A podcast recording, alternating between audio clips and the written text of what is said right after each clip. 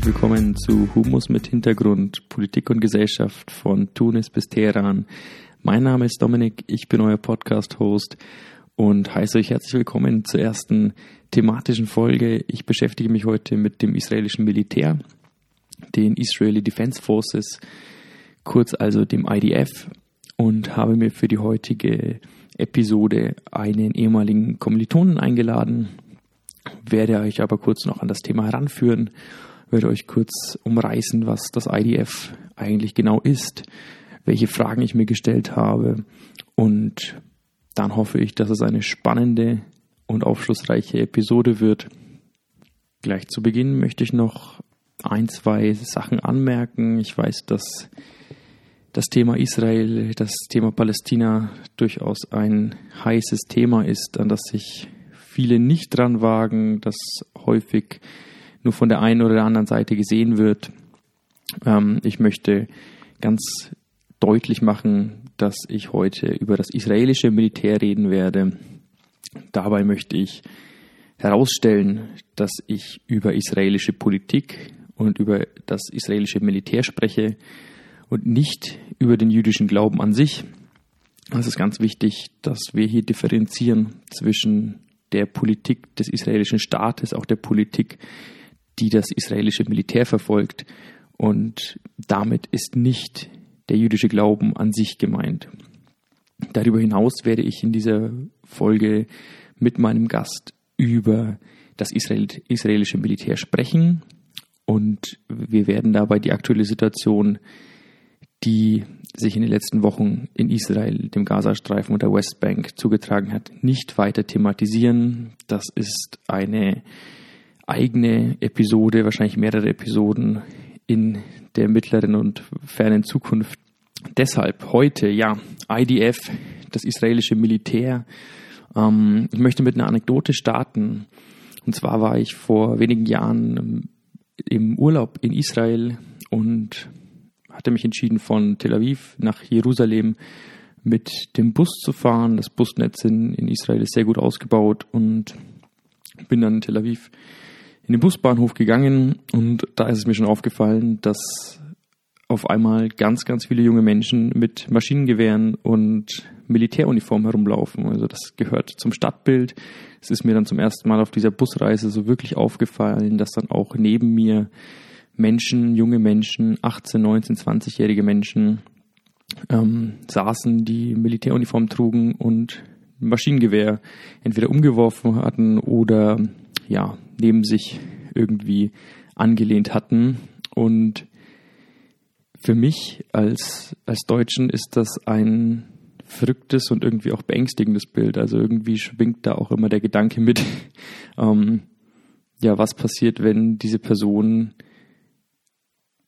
durchdreht und, und ähm, ja, versucht, Schlimmes anzurichten. Ähm, aber was ich an dieser Situation irgendwie noch verrückter fand, ist nicht die Tatsache, dass Menschen mit Maschinengewehren in Bussen sitzen, sondern die Normalität, die, die dieser Anblick in, in Israel ist. Also in, in Israel schaut da auch niemand mehr auf, wenn er junge Menschen in Militäruniform mit umgehängter Maschinengewehr sieht. Also ja, für mich war das so ein bisschen der, der erste Punkt, an dem ich gemerkt habe, ich möchte mehr über, über die Rolle des israelischen Militärs in der Gesellschaft erfahren, denn es ist ja doch auch etwas Besonderes. Dementsprechend möchte ich mir heute die Frage stellen, wie ist das IDF eigentlich in der Gesellschaft verwurzelt und was, was ist der Grund dafür, dass wir heute im, in israelischen Verkehrsmitteln junge Menschen mit umgehängten Maschinengewehren sehen? Daran anschließend möchte ich mir auch die Frage stellen, warum ist der Militarismus so ein großer Teil auch in der zivilen Sphäre Israels? Das sind so ein bisschen die, das sind die, die Leitfragen, die diese Episode heute tragen sollen. Ja, ein paar Fakten zum IDF, ein paar Fakten zum israelischen Militär, damit ihr wisst, worüber wir sprechen. Der Oberbefehlshaber ist der Premierminister. Er hat also die Befehlsgewalt über das israelische Militär. Der Anteil der SoldatInnen an der Gesamtbevölkerung in Israel beträgt 1,8 Prozent. Das klingt auf den ersten Blick nicht besonders viel, aber wenn man das mal in Relation zur deutschen Bundeswehr setzt, ähm, ist das schon viel. Wir haben in Deutschland einen Anteil an SoldatInnen an der Gesamtbevölkerung von 0,22 Prozent und wie gesagt in Israel 1,8 Prozent. Der hohe Anteil der SoldatInnen wird nochmal ergänzt durch einen hohen Anteil an ReservistInnen. Ähm, es kommt daher, dass die Wehrpflicht in Israel für alle verpflichtend ist, für Frauen 24 Monate, für Männer sogar 30 Monate.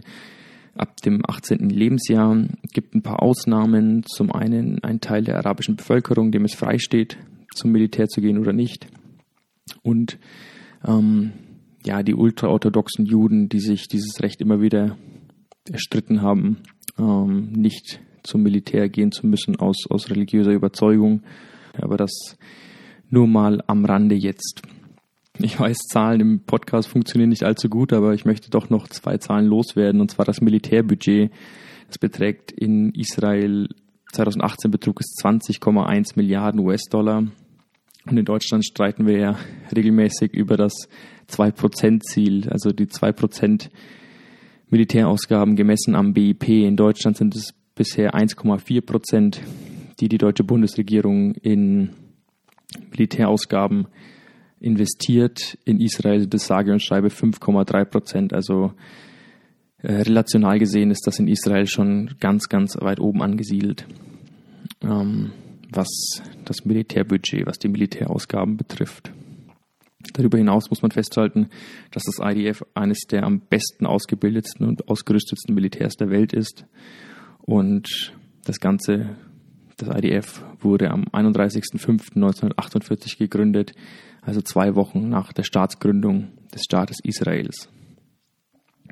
Ja, wenn man über das IDF spricht, wenn man sich darüber informiert, bekommt man immer wieder zwei, zwei Sätze zu hören. Einmal Nation in Arms, also die Nation in Waffen und zweitens die Armee des Volkes. Also man sieht so ein bisschen die, die zwei Seiten. Ist es ein, eine Nation, die im Militär aufgeht oder ist es ein, ein, ein Militär, eine Armee, die im, im Volk aufgeht? Das ist so ein bisschen die Leitfrage, an der ich mich heute auch orientieren möchte, an der ich mich abarbeiten möchte. Denn ja, die Verquickung aus ziviler und militärischer Sphäre ist in Israel schon etwas ganz Besonderes. Ähm, findet man in ganz, ganz wenigen Staaten auf der Welt, wahrscheinlich in keinem so wie in, wie in Israel heutzutage. Dann möchte ich zum Abschluss dieser kleinen Einleitung noch den, die offizielle Beschreibung des Auftrages, Ihres eigenen Auftrages euch mitgeben. Das Ganze wurde nach der Gründung des IDS 1948 formuliert und ich zitiere, unser Auftrag ist es, die Existenz, die territoriale Integrität und die Souveränität des Staates Israels zu verteidigen, die Bewohner Israels zu schützen und alle Formen des Terrorismus zu bekämpfen, die das alltägliche Leben bedrohen. Zitat Ende. Also das ist ja schon auch ein weitreichender Auftrag, den sich das IDF 1948 gegeben hat. Und über dieses Selbstverständnis und die damit verbundene Rolle des Militärs innerhalb der israelischen, Gesellschaft möchte ich im folgenden Gespräch mit Florian sprechen und ergründen, wie sich das Ganze entwickelte, welchen Einfluss der allgemeingültige Militärdienst spielt und wie verflochten das Militärische und das Zivile heute innerhalb der israelischen Gesellschaft sind.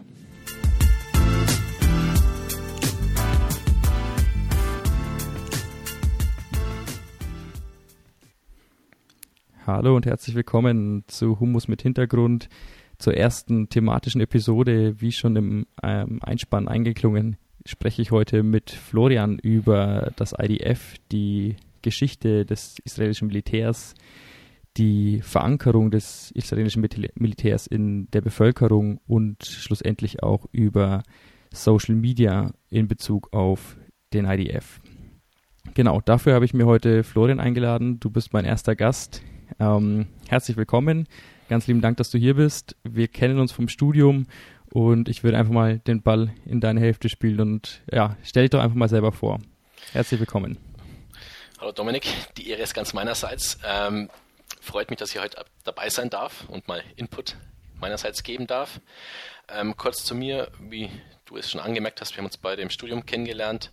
Ähm, wir haben beide Politikwissenschaften studiert und ähm, da habe ich auch schon relativ bald meinen Fokus Richtung Nahost verlagert und mich interessiert generell die gesamte Region, auch die MENA-Region, nicht nur der Nahe Osten, sondern auch die Länder des äh, Nordafrikas. Ähm, unterschiedliche Länder dabei, vor allem die Golfstaaten, aber auch Irak und Syrien, die es mir besonders angetan haben. Und äh, Sachen, die ich da mir besonders gern anschaue oder die mich besonders interessieren, ist vor allem die Frage politischer Herrschaft, Dauer von politischer Herrschaft, ähm, Autokratien, aber auch ähm, ja vielleicht mal kleinere Sachen, die jetzt mal nicht so in, auf den ersten Blick ins Auge stecken, wie vielleicht die Rolle des Militärs, ähm, ja oder auch den Umgang mit zum Beispiel politischer Architektur oder auch ähm, Cultural Heritage. Ja, ich würde sagen, ähm, das spiegelt eigentlich ja die Vielschichtigkeit dieser Region auch sehr gut wider. Und ich freue mich heute hier sein zu dürfen und äh, meinen Beitrag leisten zu können. Genau, und damit auch genug der Vorrede, würde ich sagen, starten wir direkt mal rein. Ähm, logischerweise fangen wir mit der Historie der israelischen Streitkräfte, des israelischen Militärs an, um uns einfach ja, von der historischen Entwicklung dem Ganzen ein bisschen zu, zu nähern und ähm, das auch als Grundlage für die folgenden Kapitel zu nutzen. Ähm, Flo, ich glaube, wir müssen anfangen mit der Staatsgründung 1948. Ähm, Definitiv. Wieso war die denn so, wieso war die denn so zentral für, für das IDF als solches? Nun, ich sag mal so, die Staatsgründung, damit beginnt die Geschichte des Staates Israel, vielleicht nicht des Volkes, aber der Staat und die Institution des Militärs, dessen Aufgabe es eben ist, worauf wir später auch nochmal das vielleicht tiefer anschneiden können, den Staat zu beschützen von externer Bedrohung primär. Ähm, ja, und zunächst einmal 1948 ähm, wenn man dann denk, dran denkt, Ben Gurion ruft in Tel Aviv quasi die Stadt Israel aus und sofort befindet man sich in einer Konfliktsituation mit den angrenzenden Staaten. Ähm, sämtliche oder die meisten arabischen Staaten drumherum erklären sofort darauf Israel den Krieg und Israel muss sich von fort, sofort nach außen hin verteidigen. Also ähm, das Überleben des jungen Staates, der gerade in seiner im Begriff ist zu entstehen, ähm, wird sofort herausgefordert. Und diese Bedrohungsperzeption ähm, ist ganz zentral bei der Staatsgründung, bei der Aufbau der Strukturen, der Sicherheitsdienste und auch, ähm, ja, wenn man den Blick auf die Gesellschaft wirft, das Mindset innerhalb der Bevölkerung, dass man quasi sich in diesem Ausnahmezustand befindet. Ja, und wenn man dabei auch weiterdenkt, bei Israel 1948, die ähm, ja, das Volk Israel oder die Nation, die gibt es so noch nicht. Diese Nation muss erst gegründet werden. Wir haben es hier mit einer richtigen heterogenen Masse zu tun. Ähm, wir haben bereits Aussiedler da oder jüdische Aussiedler, die bereits erstes Land haben. Dann haben wir natürlich irgendwelche Vertriebene, die aus dem Wirren des Zweiten Weltkriegs nach Israel auswandern sich ein neues Schicksal, eine neue Heimat erhoffen, vor allem Schutz. Ähm, und dementsprechend gibt es noch nicht dieses eine israelische Volk, das muss erst zusammenwachsen. Und hier erfüllt die Staatsgründung, liegt quasi einmal so den Startpunkt und die IDF ist dann hier ein ganz zentraler Motor, der diese ja, äh, Nation Building, wie wir bei uns in unserem Fachbereich sagen, ähm, ja, mit befeuert. Ganz genau, also was ich jetzt von deinen Ausführungen verstanden habe, ist, dass das Bedrohungsszenario, das für den jungen Staat eigentlich schon mit seiner Staatsgründung ähm, aufkommt, ganz zentral ist. Und in dieser Gemengelage übernehmen auch die israelischen Streitkräfte dann auch gleich eine zentrale Rolle, nicht nur im Aufbau der, der Verteidigungs, des Verteidigungspotenzials, sondern ähm, ja eine aktive Institution bei der bei dem Aufbau der israelischen Nation als solche. Also um wieder auf den Staatsgründer Ben Gurion zurückzukommen, er hat ähm, viele zentrale Aufgaben auch an das Militär direkt abgegeben, die in diesem Nation-Building-Prozess, diesem Nationenbildungsprozess, den du schon angesprochen hast, ähm, zu übernehmen. Äh, vielleicht der wichtigste, der dann auch äh, Auswirkungen auf die, auf die Zukunft haben wird, nämlich die die Inklusion von MigrantInnen in den Militärdienst, wo wir zum ersten Mal auch diesen Melting Pot Charakter haben. Es ist ein schwer zu umreißender Begriff, aber wie du schon gesagt hast, das ist einfach eine, eine Nation im Entstehen mit, mit diversen ethnischen Gruppierungen, die nach Israel einwandern und in der Folge auch die israelische Nation bilden.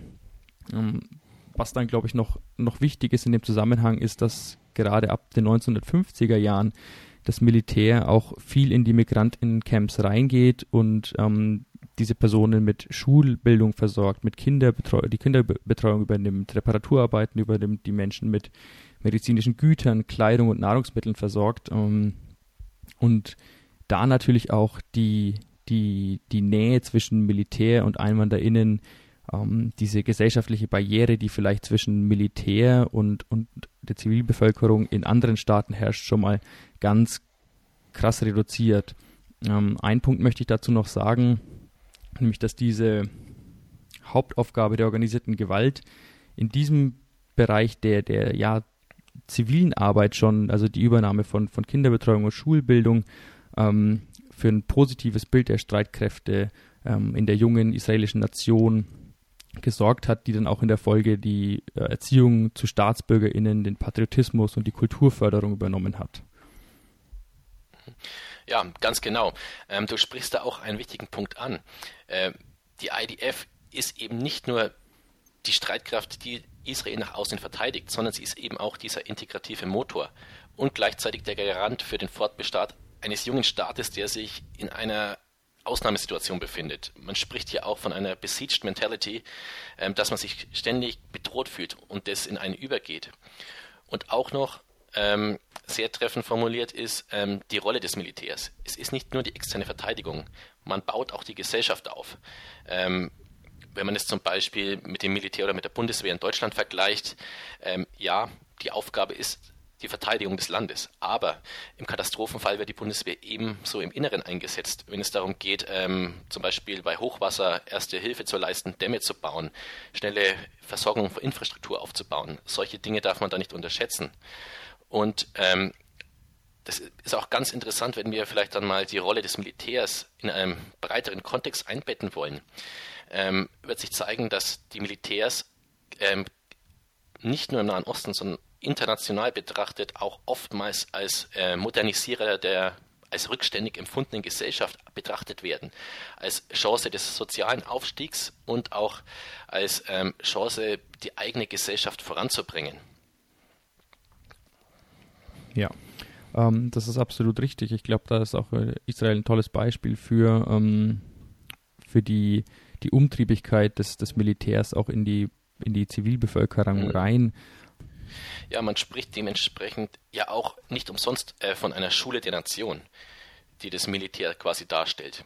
Das wäre quasi für unsere Zuhörer jetzt mal ein so ein Rollenverständnis, den das, das, das Militär einnehmen kann, die Schule der Nation. Das quasi jeder mhm. Staatsbürger durchlaufen muss ähm, oder ja, jeder Rekrut, um dann als vollwertiger Staatsbürger wieder hinauszukommen. Das prägt eine Gesellschaft, das prägt das einzelne Individuum und ähm, im Falle des IDF und im Falle von Israel hat es eben diese einzelnen heterogenen Bevölkerungsteile, von denen am Anfang die Rede war, zusammengeführt. Daher auch dieser Melting Pot Charakter, ähm, dass die quasi zusammengeschweißt wurden. Und man spricht in dieser Beziehung ja auch nicht umsonst äh, in Bezug auf Israel von einer Nation in Arms, ein Volk oder eine Nation unter Waffen. Wie genau das dann im Einzelnen aussieht, ähm, das wird jetzt unsere Aufgabe sein, das nochmal genauer darzustellen ob es denn tatsächlich so ist. Das ist ja auch schon ein ganz gutes Stichwort für einen weiteren Punkt, den ich ähm, hier anführen möchte, nämlich die, die Bereitschaft der, der Zivilbevölkerung oder ja, den, den, den Ethos des individuellen Beitrags und der Opferbereitschaft der, der Zivilbevölkerung, die dann auch auf diesen integrativen Faktor, den das israelische Militär in der Gesellschaft hat, darauf einzahlt. Ähm, dieses neu entstehende israelische Nationalgefühl, dieses israelische Kollektiv, ähm, speist sich ja auch immer wieder aus der, dem individuellen Beitrag der Zivilbevölkerung und nicht aus einer Art Zwang, dem, dem Militär zu dienen. Also wir werden später noch auf, die, auf den Militärdienst eingehen, auf die allgemeine Wehrpflicht eingehen. Aber vielleicht kannst du ein bisschen mehr darüber erzählen, wie, wie sich das israelische Militär, äh, wie sich die israelische Bevölkerung auch aktiv ähm, am Militär beteiligt bzw. beteiligen möchte. Ähm, ja, zunächst einmal, wenn wir uns die Beziehung im nächsten Teil dann äh, zwischen Militär und Gesellschaft anschauen, wird öfters mal der Begriff ähm, zivile Sphäre fallen. Ähm, mit der zivilen Sphäre meine ich alles, was außerhalb des Militärs liegt. Das ist jetzt nicht die Zivilbevölkerung, das sind einmal die Gesellschaft an sich, mit jedem Individuum, das darin lebt, ähm, die staatlichen Organisationen, die Regierung, ähm, jeder Bürger, ähm, aber auch NGOs, solche Sachen. Das ist die zivile Sphäre. Demgegenüber steht die militärische. Und das Wichtige dabei ist, ähm, bei der Rolle des Militärs, Militäre weltweit ähm, neigen dazu, sich in diese zivile Sphäre einzumischen. Die extremste Form dieser militärischen Einmischung wäre jetzt ein Putschversuch. Stichwort oder Beispiel wie aktuell zum Beispiel in Mali, wo das Militär jetzt zum zweiten Mal in diesem Jahr den Staatspräsidenten abgesetzt hat, beziehungsweise den Interimspräsidenten sich selbst ähm, ja, zum vorzeitigen Herrscher erklärt hat. Was auch nochmal interessant sein wird für unsere späteren Teil, wenn wir zum, äh, über Militarismen sprechen werden. Ähm, was jetzt aber ganz wichtig ist, um wieder zum Thema und zu Israel zurückzukommen, zur IDF, diese besondere Beziehung zwischen der Gesellschaft, die mit dem Wehrdienst herangezogen wird, in die IDF eintritt, ihren Dienst ableistet und dann immer noch in Reserve ist. Es ist eine sehr eigene Beziehung, weil ähm, und auch eine sehr ähm, ja, man kennt die Trennlinien. Man weiß, man geht ins Militär, aber man geht danach zurück in die zivile Sphäre. Man legt quasi die Uniform ab. Man erkennt die zivilen Normen wieder an. Und das Militär kann dadurch ähm, keine eigenständige, ja, ähm, keinen eigenständigen Trieb oder ähm, Eigeninteresse entwickeln, dass es sich quasi der zivilen Sphäre oder der Bevölkerung aufdringen muss. Denn spe es speist sich ja zeitgleich wieder aus dieser zivilen Sphäre. Dadurch hat man eine sehr enge Verknüpfung dieser beiden Bereiche innerhalb des Staates Israels, die aber dennoch klar voneinander abgetrennt sind. Und man spricht in Bezug auf die Nation in Arms dahingehend auch von einer totalen Mobilisierung, totale Mobilisierung der Gesellschaft für Krieg. Das klingt jetzt am ersten ja, Moment sehr brutal, sehr radikal. Aber das muss man sehen, so wie das ist. Ähm, quasi die Be Gesellschaft oder die Soldaten und auch die, ähm, die in Reserve sind, sind bereit für ihr Land ähm, im, im Falle eines Konflikts einzutreten. Und das Potenzial ist vorhanden, dass sie auch ähm, die Soldaten und Soldatinnen ähm, jederzeit quasi ähm, einberufen werden und sie sind auch bereit, ihren Dienst zu leisten. Was aber dahingehend auch noch von sehr interessant ist, ist, dass ähm, der Dienst innerhalb der IDF, des israelischen Militärs, auch an eine ganz strikte Vorstellung, eine Wertevorstellung gebunden ist. Ähm, da gibt es einmal den Fachbegriff, das nennt sich Toha Haneshek, wird übersetzt mit Purity of Arms, also Reinheit der Waffen. Und das ist dieser Grundethos und eine Grundnorm, den sich die IDF gegeben hat und auf, äh, an seine Soldatinnen weitergibt. Ähm, und darum geht es im Kern quasi, dass der Soldat oder die Soldatin ihr, ihre oder seine Waffe ausschließlich für die Erfüllung der ihnen zugewiesenen Mission und dabei stets im Rahmen der Verhältnismäßigkeit benutzt. Ähm, das soll nämlich auch implizieren, dass der israelische Soldat ähm, oder die Soldatin seine oder ihre Menschlichkeit während des Kampfeinsatzes beibehält und deshalb auch äh, Nicht-Kombatanten und Kriegsgefangene entsprechend achtet und auch schützt. Ja, ähm, sehr interessante Ausführung. Ich wollte noch einen Punkt anführen zu der zu dem mhm. Punkt, dass auch das ähm, die zivile die Zivilbevölkerung immer wieder ja eigentlich dauermobilisiert ist und ähm, gibt ein schönes Beispiel aus dem Jahre 1955 ähm, infolge eines Waffendeals zwischen der Tschechoslowakei und Ägypten damals wurde in Israel der sogenannte Defender Fund gegründet. Und ja, dabei wurde aufgerufen, dass die neu einwandernde Bevölkerung dem IDF Geld spendet, damit diese sich davon Waffen kaufen können. Und es gibt da die schöne oder naja, interessante, nenne ich mal, Anekdote, dass der Lehrerverband damals in Israel ähm, so viel Geld spendete, dass das IDF davon sowohl ein Panzer als auch ein Kampfflugzeug ähm, kaufen konnte. Also da sieht man schon, dass das nicht nur mit dem Militärdienst abgegolten ist, sondern dass da auch darüber hinaus eine gewisse Bereitschaft der Gesellschaft ähm, besteht, dem Militär unter die Arme zu greifen. Sehr gut formuliert, genau so ist es. Also es endet nicht mit dem Militärdienst. Auch die Gesellschaft ist bereit, für den Staat, für das Militär Opfer zu bringen oder sich einzusetzen. Und wenn wir jetzt nochmal einen Blick zurückwerfen auf diesen Purity of Arms, was ich schon angesprochen habe, ähm, ähm, ja, der speist sich quasi auf vier Quellen. Und wenn wir uns diese vier Quellen dann im Genauen betrachten, ähm, zeigt sich auch wieder dieses äh, Verhältnis des Militärs gegenüber der zivilen Sphäre, gegenüber dem Staat und der Gesellschaft und seinen Organen. Ähm, da heißt es zum ersten einmal, dass sich die IDF und ihre Tradition, dass sie quasi ihre militärisches Erbe als israelische Verteidigungskräfte quasi in die Tradition des Staates Israel stellen. Zweitens, ähm, man erkennt den Staat Israel an, seine, die zivile Sphäre und die demokratischen Prinzipien, was ganz wichtig ist, ähm, die Gesetze und die Institutionen, Institutionen, sie zu wahren, sie zu achten und sich an ihre, an sie zu halten.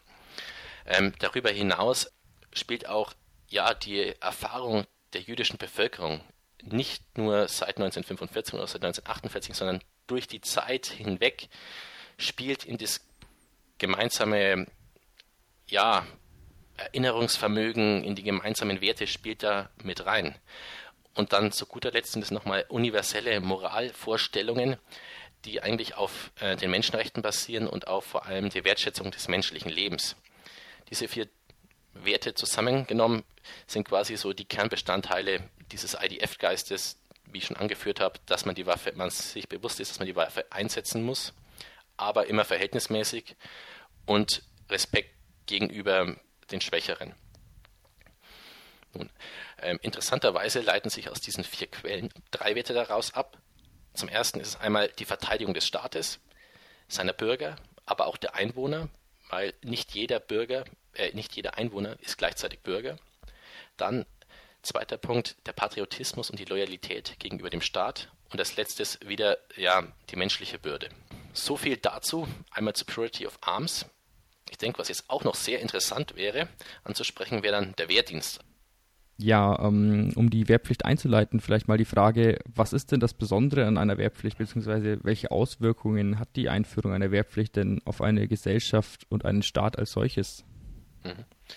Ähm, zunächst einmal muss man unterscheiden. Ähm, wie schon gesagt hast, Israel herrscht eine Wehrpflicht. In Deutschland war es mal so bis 2011, wenn ich mich recht entsinne. Demgegenüber steht natürlich die Berufsarmee, wie wir sie jetzt in Deutschland haben. Was das jetzt aber für die Gesellschaft und für das politische Gebilde für Auswirkungen hat, das sind nochmal ganz andere. Ähm, man sagt dementsprechend, dass sobald ein Staat die Wehrpflicht einführt und auf seine Bürger zugreift, dass sie aktiv Dienst leisten müssen, um den Staat zu schützen, in dem Moment erwächst auch in dem Staatsbürger eine Erwartungshaltung. Denn er geht quasi ins Militär, er ist von ihm, man erwartet von ihm oder von ihr, sich für das Land zu opfern, ähm, den Beitrag zu leisten, gleichzeitig fordern aber auch die Bürger etwas wieder zurück im Sinne von politischer Mitsprache, was durchaus sich zu einem heiklen Thema äh, auswachsen kann, wenn wir uns andere Staaten anschauen in der MENA-Region, wo man eben vom Wehrdienst absieht, bewusst absieht, ähm, weil man eben auch negative Rückkopplungseffekte fürchtet, dass dann die Bevölkerung zum Beispiel, ähm, würde sie denn durch eine Wehrpflicht herangezogen werden, quasi ähm, politische Interessen artikuliert. Ein Beispiel hierfür wäre zum Beispiel ja Saudi-Arabien, das explizit davon, ab, explizit davon absieht. Um wieder zum Thema Israel zurückzukommen. Das Besondere an der IDF ist oder am Wehrdienst in der IDF ist, dass sowohl Männer als auch Frauen herangezogen werden. Es unterscheidet sich dann zwar in der Dauer des Wehrdienstes, dass Männer 32 Monate und Frauen nur 24 Monate dienen müssen, aber es greift in die komplette Gesellschaft rein. Ähm, wenn sie diesen Wehrdienst durchlaufen haben, gehen sie wieder zurück und sind aber in Reserve. Und daraus stützt sich auch die Stärke der israelischen Verteidigungskräfte. Denn äh, wenn man sich die Zahlen mal genauer anschaut von internationalen Journals, dann sieht man, dass nur ein kleiner Bruchteil der eigentlichen ja, Streitkräfte tatsächlich aktiv im Dienst ist. Aktive Soldaten im Falle Israels sind knapp 170.000. Aber wenn man jetzt den Blick auf die Reserve wirft, die sehr schnell mobilisiert werden kann, ähm, sieht man, dass dann nochmal fast eine knappe halbe Million an, äh, an, potenziellen Soldaten und Soldatinnen vorhanden sind. Ähm, und daraus äh, genau darauf stützt sich auch eben die Schlagkräftigkeit des israelischen Militärs. Denn wenn Israel angegriffen wird, gibt es nur eine Möglichkeit der Verteidigung und die ist nach vorne. Man kann sich nicht zurückziehen, da Israel keine strategische Tiefe bietet. Ähm, dementsprechend ist Israel eben auf die großen Reserven und auf die Geschwindigkeit angewiesen, schnell zu mobilisieren. Was aber im Falle Israels auch noch anzuklingen ist, ist diese besondere Erfahrung der Wehrpflicht die quasi, äh, welche Auswirkungen dies hat auf, den, auf die einzelnen Bürger oder Bürgerin, ähm, wie das quasi wahrgenommen wird, das ist, äh, wie das prägt, was man vom Militär erwartet, aber auch wie man sich darin dann wiederfindet und es auch darstellt, was wir dann später aufzeigen werden. Ja, finde das noch ganz wichtig in dem Zusammenhang anzuführen, dass, wie du schon angesprochen hast, diese Erfahrung der Wehrpflicht ja ähm, für viele Israelis die ganz zentrale Erfahrung in ihrem jungen Leben ist. Ähm, ich kenne auch persönlich mehrere Israelis, die mir das auch so bestätigt haben, dass das ja der, der Schritt zum Erwachsenenleben ähm, ist und man danach als vollwertiges Mitglied der Gesellschaft quasi zählt. Ähm, es gibt auch ganz viele Berichte von jungen Israelis, die den Militärdienst ablegen und danach erstmal ein Jahr die Welt bereisen. Ähm, muss ganz ehrlich persönlich sagen, dass das für mich ja sehr schwierig wäre, so in so einem jungen Alter 32 Monate beim Militär zu dienen. Aber, und das muss man auch sagen, gibt das israelische Militär auch ähm, die Möglichkeit auf, während der Zeit im, im Militärdienst, im Wehrdienst ähm, eine Berufsausbildung oder ein Studium fortzuführen. Und es ist dann eben auch ein Sprungbrett für viele Menschen, in ein späteres Berufsleben, das dann entweder beim Militär oder in der freien Wirtschaft stattfinden kann. Also ich glaube, das sind im Vergleich zur deutschen, zum deutschen Militär, zur Bundeswehr die Verknüpfung zwischen dem freien Arbeitsmarkt, dem, der, der freien Wirtschaft und dem, dem militärischen Arbeitsmarkt die Barrieren geringer als in Deutschland. Also man muss sich da nicht so krass für eine mehrjährige Verpflichtung entscheiden, wie es jetzt im deutschen Fall ist. Ähm, und deswegen ist, glaube ich, die Wehrpflicht allgemein ein sehr zentrales Ereignis für viele Israelis in ihrem Leben. Ein weiteres Beispiel, was man da anfügen könnte, oder ein anderer Staat, wo das ähnlich ist, ähm, wäre, der mir jetzt speziell einfällt, wäre Südkorea, wo die ganze männliche Bevölkerung in den Wehrdienst eintreten muss. Und es sind mehrere Jahre, wo die aktiv dienen und sie können auch nicht zurücktreten oder es ist sehr schwierig, sich dem militärischen Wehrdienst zu entziehen. Bestes Beispiel, dass mehrere Mitglieder einer japanischen äh, Popband dementsprechend bald die Volljährigkeit erreichen würden oder schon drüber sind und eigentlich zum Militärdienst müssen. Und dass der koreanische Staat gesagt hat, wir machen dann eine explizite Ausnahmeregelung, dass sie es weiter rauszögern können, aber sie müssen ähm, trotzdem dienen. Was aber mit Blick auf Israel jetzt nochmal wichtig ist, ähm, das ist eben auch in Abgrenzung zu Südkorea, dass nicht nur die Männer Wehrdienst leisten müssen, sondern auch die Frauen. Und die Frauen sind nicht nur in irgendwelchen Reserveeinheiten oder hinter der Front tätig, sondern auch immer mehr in, direkt in Kampfeinheiten, äh, Kampfeinheiten eingebunden. Ja, damit ja. zurück zu dir. Ich denke, jetzt haben wir die, die Wehrpflicht ähm, einigermaßen abgehandelt und verstehen jetzt, warum die Wehrpflicht so wichtig ist für einerseits die jungen Menschen in Israel, aber auch für das israelische Militär, das ja immer wieder dann quasi Nachschub aus der Bevölkerung bekommt. Und jetzt sind wir schon so tief im, im Thema des Militärs drinnen, dass wir, glaube ich, jetzt auf den Militarismus übergehen können als, als Unterthema ähm, Flo, da bist du der absolute Experte. Ich werde mich zurückziehen und auf die, die Rolle des Fragers ähm, eingehen. Und ja, das Thema des Militarismus ist natürlich ein wissenschaftlicheres Thema als jetzt vielleicht die, der Weg des Podcasts der Folge bis hierhin. Aber ich denke, du kannst das auch ähm, runterbrechen und den ZuhörerInnen näher bringen und, und erklären, warum ähm, dieser Unterpunkt eigentlich so wichtig ist. Ähm, ja, im, im Folgenden wird es ja dann auch um den sogenannten Digital Militarism gehen, aber wenn wir jetzt einfach mal auf den Militarismus als solches schauen, was, was versteht man darunter und, und was kann er, der, der Begriff des Militarismus für unsere Folge heute bringen? Mhm. Nun, ähm, ich denke zunächst einmal gilt es klarzustellen, dass es diesen einen Militarismus nicht gibt. Ähm, der Vorwurf des Militarismus ist schnell gebracht und wird auch schnell gebracht, oftmals ohne genau zu wissen, äh, was man damit eigentlich beschreibt. Es ist, hat irgendwas mit Militär zu tun und mit der Gesellschaft. Ähm, aber was genau ist es? Ähm, eben weil es so ein schnell erbrachter Vorwurf ist. Hier muss man unterscheiden, es gibt verschiedene Militarismen, die basieren auf verschiedenen Dimensionen. Ähm, zunächst aber erstmal eine Arbeits, ähm, ja, eine kurze ja, Definition von Militarismus, die es ja doch anbietet. Das ist quasi, wie weit das Militär mit seinen Werten in die Gesellschaft hineinreicht, wie stark die quasi von der Gesellschaft absorbiert werden und von ihr getragen oder wiedergespiegelt werden. Und dabei steht auch immer die Frage im Raum, wie stark ist der Staat und die Gesellschaft institutionell, aber auch kulturell daraufhin ausgerichtet, langwierige externe Konflikte, also Kriege zu führen. Das ist wenn man so möchte, Militarismus ist eigentlich eine mentale Mobilisierung, würde ich sagen, die sich aber auch ganz klar in Zeremonien, in öffentlichkeitswirksamen ähm, Ritualen widerspiegelt. Man denke hier beispielsweise ähm, an die Matrosenuniformen, äh, die man im Kaiserreich äh, kleinen Schulkindern angezogen hat. Solche Sachen, wo quasi das militärische Einzug in die Gesellschaft hat und auch unhinterfragt quasi wieder weiter verbreitet wird. Nun, ich habe ja bereits die verschiedenen Dimensionen angesprochen. Das ist eine Unterscheidung, die versucht zu unterscheiden, ähm, zum einen von wem dieser Militarismus ausgeht, was ganz wichtig ist, wenn wir uns jetzt an Israel anschauen, und dann vor allem, wie sich das zeigt. Zunächst einmal die erste Dimension wäre die Macht-gewaltbasierte Dimension.